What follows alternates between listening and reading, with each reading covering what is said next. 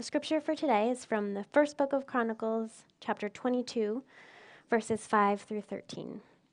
Before we read the word of God, let's pray that he will give us wisdom to hear his word.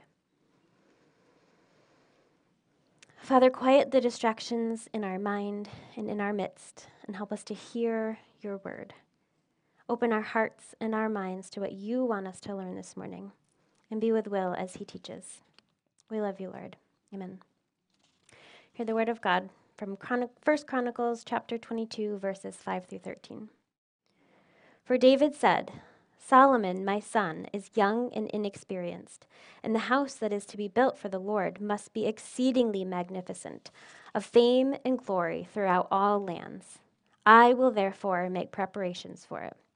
So David provided materials in great quantity before his death.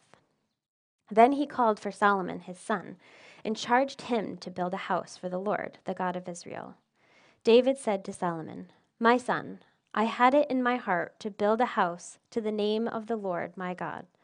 But the word of the Lord came to me, saying, You have shed much blood and have waged great wars. You shall not build a house to my name, because you have shed so much blood before me on this earth. Behold, a son shall be born to you, who shall be a man of rest. I will give him rest from all his surrounding enemies. For his name shall be Solomon, and I will give peace and quiet to Israel in his days. He shall build a house for my name. He shall be my son, and I will be his father. And I will establish his royal throne in Israel forever.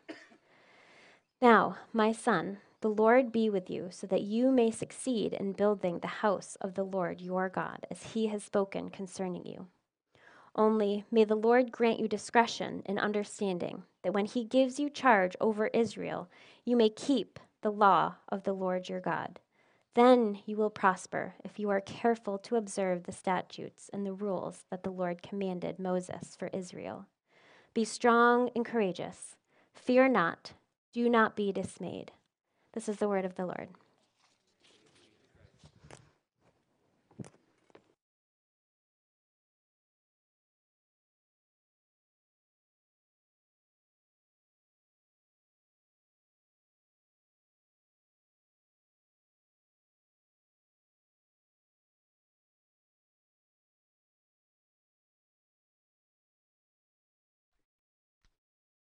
you believe it's not the tech team's fault?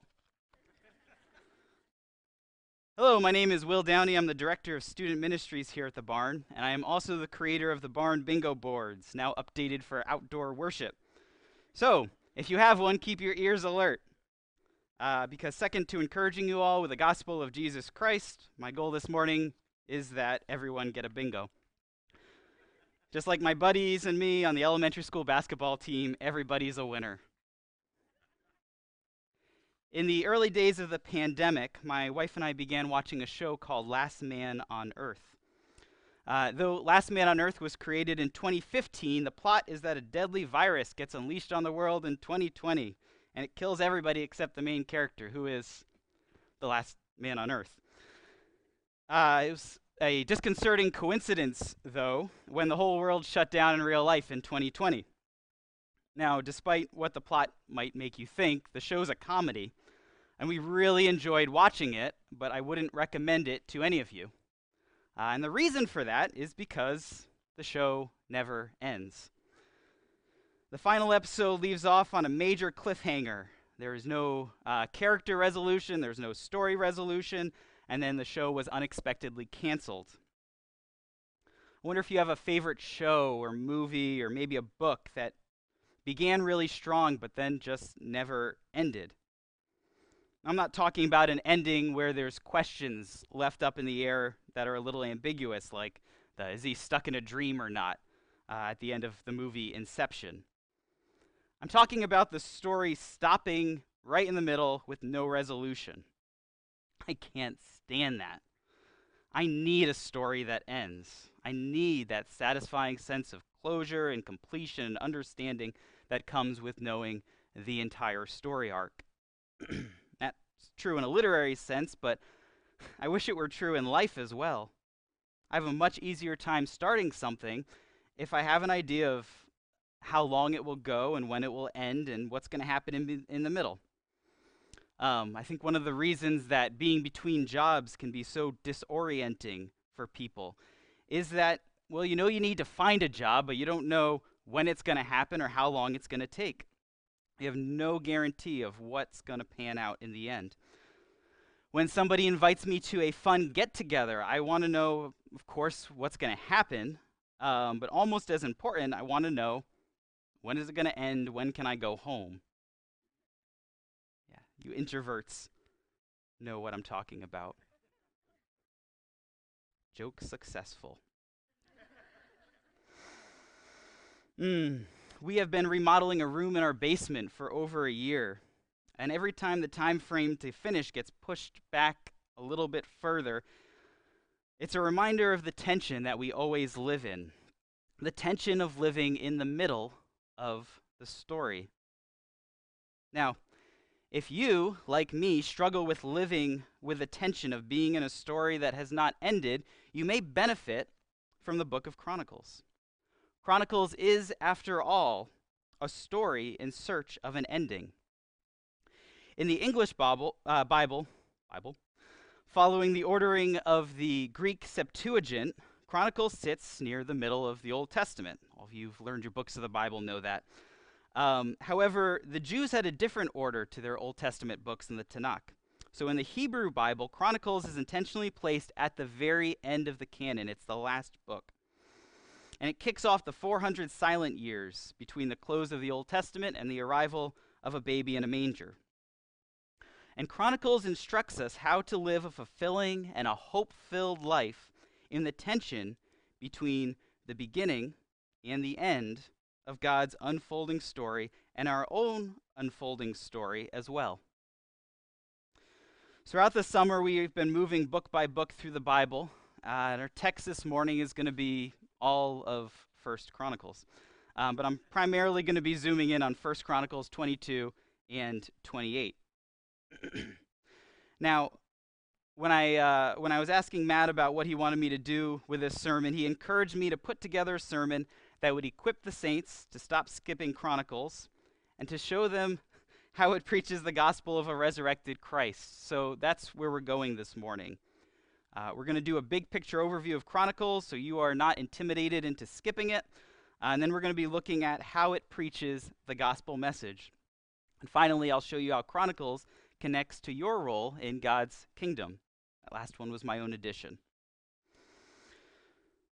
So while you might not outright skip Chronicles, there are a couple reasons that you might prefer doing your devotions in another section of Scripture. First of all, Chronicles tells the same story as the Samuels and the Kings which precede it. 1 Chronicles is a retread of 1 and 2 Samuel, showing the rise of David, while 2 Chronicles is a retread of 1 and 2 Kings, showing how the kings to follow in the Davidic dynasty did not faithfully follow God. Now, having four retellings of the life of Jesus in the New Testament Gospels, we do have categories for the Bible covering the same story multiple times from different angles and with different emphases. In the case of Samuels and Kings, we have something similar to a breaking news broadcast. These books read like contemporary reports of what's been happening, and the news is, of course, mostly pessimistic and bad. These books have been invaluable for the Jewish people living in exile, though, to let them know what had happened to land them in their unhappy position. Chronicles, on the other hand, is a lot more like a History Channel special, back when the History Channel was interested in history and not entertainment. It's a historical book at what happened in the rise and the fall of the Davidic dynasty. And it's more optimistic in nature. It was meant to give meaning and purpose and hope to the Jewish community who had come back from living in exile. They had begun restoring Jerusalem and the temple worship, but they were still awaiting the returns of the kings ruling over Israel, and especially the greatly promised and greatly anticipated Messiah. Now, in that way, we as followers of God today are much like the original audience of Chronicles. We live on the other side of the cross, but we too await the return of the King to set all things right. A second reason you might be tempted to skip or just find something else other than Chronicles is the lists. If you have your Bible, print or digital, I invite you to turn to 1 Chronicles chapter 1, verse 1. And I'm going to begin reading. Adam, Seth, Enosh, Canaan, Mahalalel, Jared. Quick pause to say that Jared comes after Mahalalel. Enoch, Methuselah, Lamech, Noah, Shem, Ham, Japheth. The sons of Japheth were Gomer, Magog, Madai, Javan, Tabal, Meshach, Tiras. Those are the first 5 verses of Chronicles. Yeah, but the New Testament starts with a genealogy of Jesus, so surely this doesn't go on for too long, right? Let's start looking at the headings. Chapter 2, genealogy of David. Chapter 3, the descendants of David. Skip. Chapter 6, find other section. Chapter 6, descendants of Levi, 81 verses long, I might add. Chapter 9, genealogy of the returned exiles. It is not until chapter 10, immediately after the second listing of Saul's genealogies, in case you missed the first listing of Saul's genealogy, that the story of Chronicles proper actually begins. And then again, 1 Chronicles 23 to 27, we get 5 chapters listing out the various people that David assigned to work in the temple once it was made. There is a Simpsons episode where the father Homer believes he has a terminal illness and he only has one last day to live. And so as he prepares to go to sleep on what he thinks will be the last day of his life, he starts feeling religious and he puts on an audiobook of the Bible and he goes to sleep. And as he's going to sleep, you hear a genealogy. All right, and then in the morning he wakes up, yay! And they are still listing out names. I think about that scene every time I get to one of the long lists of Bible names, and now hopefully you will as well. Every word in the Bible is inspired by God. It's been supernaturally ordained to become part of God's perfect revelation to humanity. And yet it is true that there are sections of the Bible that are more page-turners, shall we say. The long stretches of lists play an important role in God's unfolding revelation, and so it's good that they're part of the Bible. The people of Israel, God's people, had been divided and conquered and sent into exile. And there were parts of Israel that had it worse than others. 9 of the tribes of Israel functionally drop out of the biblical story in 722 BC. And so these many genealogies at the beginning of Chronicles that show that all of God's people were accounted for after the exile, it reminded post-exilic Israel, and it reminds us today that God does not abandon his people. And it does so in a way that stands out. It's very hard to miss. That being said, when Matt told me to equip the saints to not skip the book of Chronicles, I asked it'd be okay if I encourage you to power read through those sections. And he said that was a given. God is not displeased when you skim the 407 verses of names to get to the more riveting sections of the Bible. So what does Chronicles have going for it? Well, Chronicles is a story about who we are and where we are going. And there are many parallels between the original audience and a modern Christian reader that make it easily relevant for us today. The post-exilic Jews were God's people, but they were very far removed from the primary events that shaped their religion. And we too are devoted to the life, the teaching of Jesus Christ, but we live 2,000 years removed from his ministry. Both of us have a very large gap to bridge when it comes to connecting our sacred history with our present life in such a way that gives understanding and satisfaction and challenge. The first reader of Chronicles were living in anticipation of the coming Messiah. As Chronicles closed out the Hebrew Bible, it played a role very similar to what Revelation does in the New Testament. It reminds God's people of his covenant with David. God promised that a descendant of David's would rule forever over a never-ending kingdom. It's in 1 Chronicles 17. And though the kingly line of David was severed when they were taken off into exile, Chronicles reminds us that God is faithful to keep his promises, and he would still send that king one day to restore his people. As Sally Lloyd-Jones says in the Jesus Storybook Bible, God always keeps his promises because of his never stopping, never giving up, unbreaking, always and forever love. Yet between the past and the future, we exist, and we make mistakes. And Chronicles is a constant reminder to God's people that his grace offers the answer to human guilt.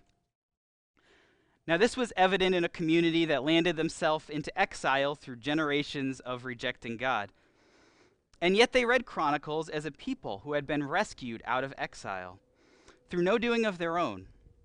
And this mirrors the New Testament teaching that we find in Romans 5:20. Now the law came in to increase trespass, but where sin increased, grace abounded all the more. God's grace offers the answer to our guilt. All right, so now you're equipped to not skip, though perhaps to strategically power read through Chronicles. Let's sink into how Chronicles handles King David in such a way to point us to the gospel. In 1 Samuel, David is described as a man after God's own heart. He's just the best. Except, for that one time. You know what I'm talking about, right? The whole adultery and murder of the innocent mishap.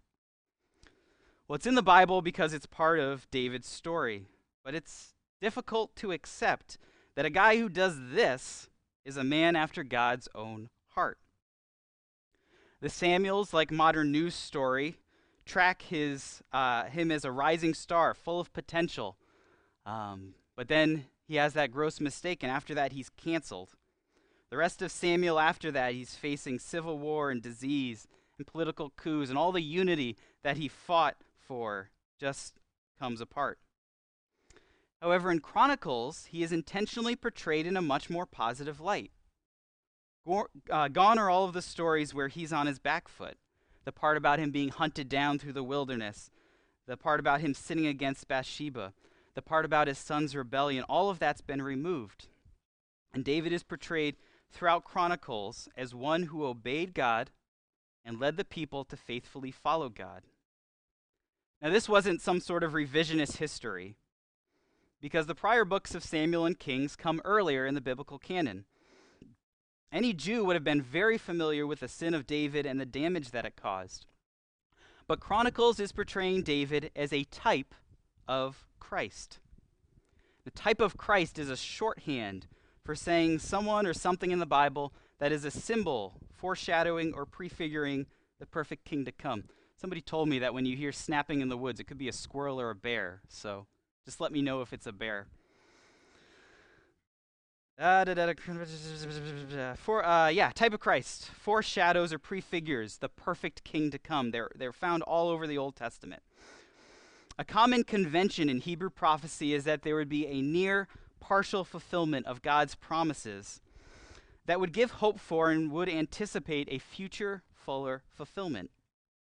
So David becomes the benchmark for what a godly king should be. And he is the standard by which kings to follow are measured by.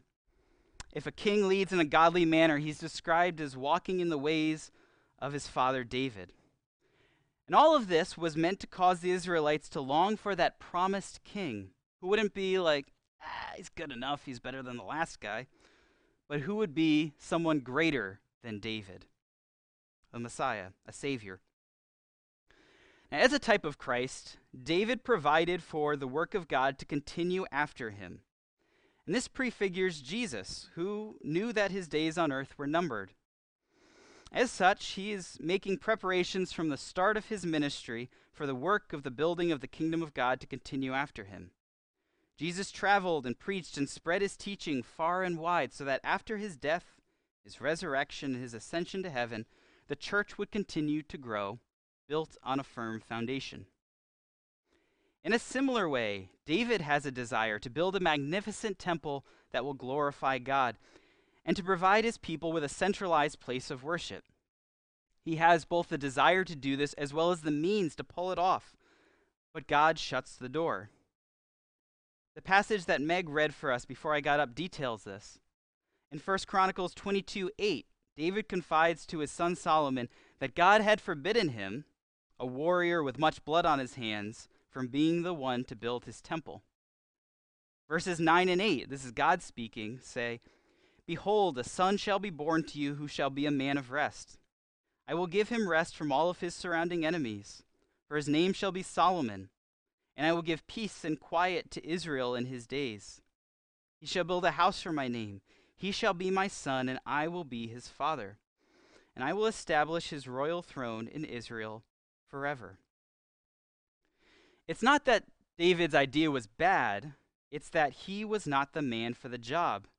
And the work that he had dedicated to himself throughout his entire life, protecting God's people, fighting for God, is the reason that David was disqualified. That must have really hurt. I would have had a hard time not taking that personally. But how did David respond? He responds by gathering all of the supplies and all of the workers that Solomon would need. In fact, we get 5 chapters of very meticulous details about all of the wood and the gold and the priests and the musicians and the guards and the treasurers and so on and so forth that David set up to pave the way for God's people to thrive after him. He labored toward a goal despite knowing that he would never see it accomplished. Now, continuing on with the typology, David did more than just get all of his resources and intellectual pieces into place for the kingdom of God to thrive. He also prepared the people of God to follow the Lord in his absence. While Jesus spread his teaching to anybody who would listen, he did really ingrain that into the hearts and to the minds of a dozen hand-selected laymen, teaching them to love well. Now, I don't understand why God, in his infinite wisdom, decided that it would be better for a group of people consisting of fishermen, a tax collector, religious terrorists, to continue building the church rather than the resurrected Jesus, God made flesh. But his ways are not our ways, and 2,000 years later, the church still stands. Praise God, because it's not our doing. Now, prefiguring this, David is seen preparing and commissioning the next generation. 1 Chronicles 28, David assembles all of the leaders of Israel and commissions them to obey Solomon, God's chosen successor. He instructs them to help Solomon in the work that God has called him to and to faithfully follow God. 1 Chronicles 28:8 reads, "Now therefore, in the sight of all Israel, the assembly of the Lord, and in the hearing of our God, observe and seek out all the commandments of the Lord your God, that you may possess this good land and leave it for an inheritance to your children after you forever." David, imperfect though he was, is portrayed as a type of Christ. He looks forward to the promised king who would be even greater than him and would set all things right. He humbly obeyed God. He provided for the work of the ministry to outlast him.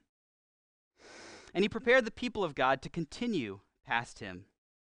Now, we are not types of Christ, but on the other side of the cross, we do look back and strive to be imitators of Jesus. David was an imperfect follower of God, and we are too. At least I am. I guess I shouldn't speak for you. Is there anyone here who could cast the first stone? It's probably a good sign. All right, we won't be perfect imitators of Christ on this side of glory. It seems we've come to agreement on that, but that not need discourage us from striving in the power of the Holy Spirit to humbly obey Christ. Every day, in every way, we need to live out the teaching of Jesus. That's what it means to be a living sacrifice in Romans 12:1. You humbly obey Christ when you dedicate yourself to loving God. Spending time cultivating a deep and a meaningful relationship with God takes work. It's hard. And that means you may need to get up early for uninterrupted time with the Lord before your day starts. It means you may need to say no to opportunities or to teams that would regularly prohibit you from assembling with the church community on Sunday mornings for worship. Perhaps I'm preaching to the choir there. It means you may need to spend less money on yourself so that you can support a ministry or a cause that God has laid on your heart. You humbly obey Christ when you love your neighbor, when you hear about the injustices in the community or the world, and you sacrifice that gut response to tell yourself, this isn't my problem, this doesn't affect me, or maybe worse, the people doing this deserve what they got. Injustice is injustice. Instead, you remember and you act on the parable of the Good Samaritan in Luke chapter 10. Love your neighbor being anyone that you have the power to help, even if they're different than you. You humbly obey Christ when you're feeling annoyed or defensive, but then you sacrifice that urge to make a short, sarcastic response, and instead you favor being slow to speak and quick to listen. James 1:19. I can't possibly hit all of the commands and the teachings of Jesus that you ought to obey, but I do think that love God, love others, and shut up and listen to people better is probably a good start. If my son were here, he would tell me that shut up is not a nice thing to say. That wasn't in my notes. So we imitate Christ when we humbly are obedient to him. We also imitate Christ when we engage in God's kingdom work. As David committed himself to furthering God's work by preparing to build the temple, and Jesus committed himself to doing the will of the Father, I encourage you to engage in God's kingdom work as well. Engaging in God's kingdom work could be a string of one-offs. It could be like donating blood at a blood drive or getting the rotation to help us here at the barn when we host our blood drives once a month. It could look like doing a charity 5K race for something and a cause that God has laid on your heart. But there are many ministries that benefit from your intentional commitment. Think about everything that goes into making our Sunday mornings happening. We have our setup, our greeters, our tech, hospitality, our liturgists, musicians. We've got children's ministry, teachers and aides, nursery helpers. It takes a lot to facilitate worship on Sunday morning. I wonder where you could plug in. Or you could throw yourself into the routine day-to-day work of ministry. That could look like volunteering your time at the church. Loud plane going overhead is on the bingo board, but I didn't plan that one.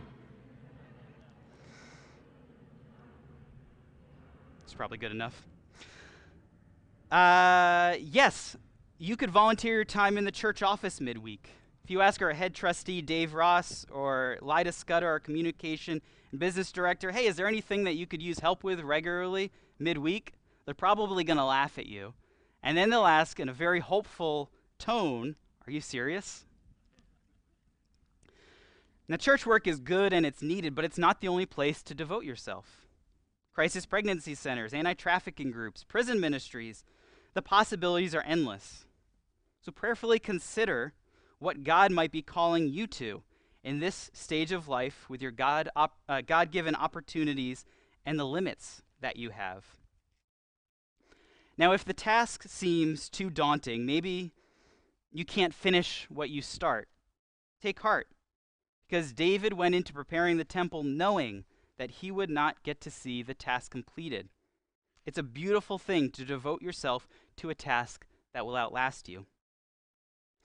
Finally, as David was diligent to equip and to commission the next generation of Israel's leaders, foreshadowing Jesus' own equipping and great commission to the disciples, you go and do likewise.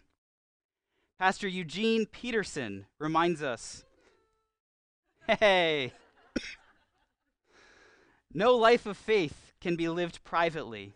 It must outflow into the lives of others. No life of faith can be lived privately. It must outflow into the life of others. Now, I am admittedly fond of and biased towards children and youth ministry. There we go.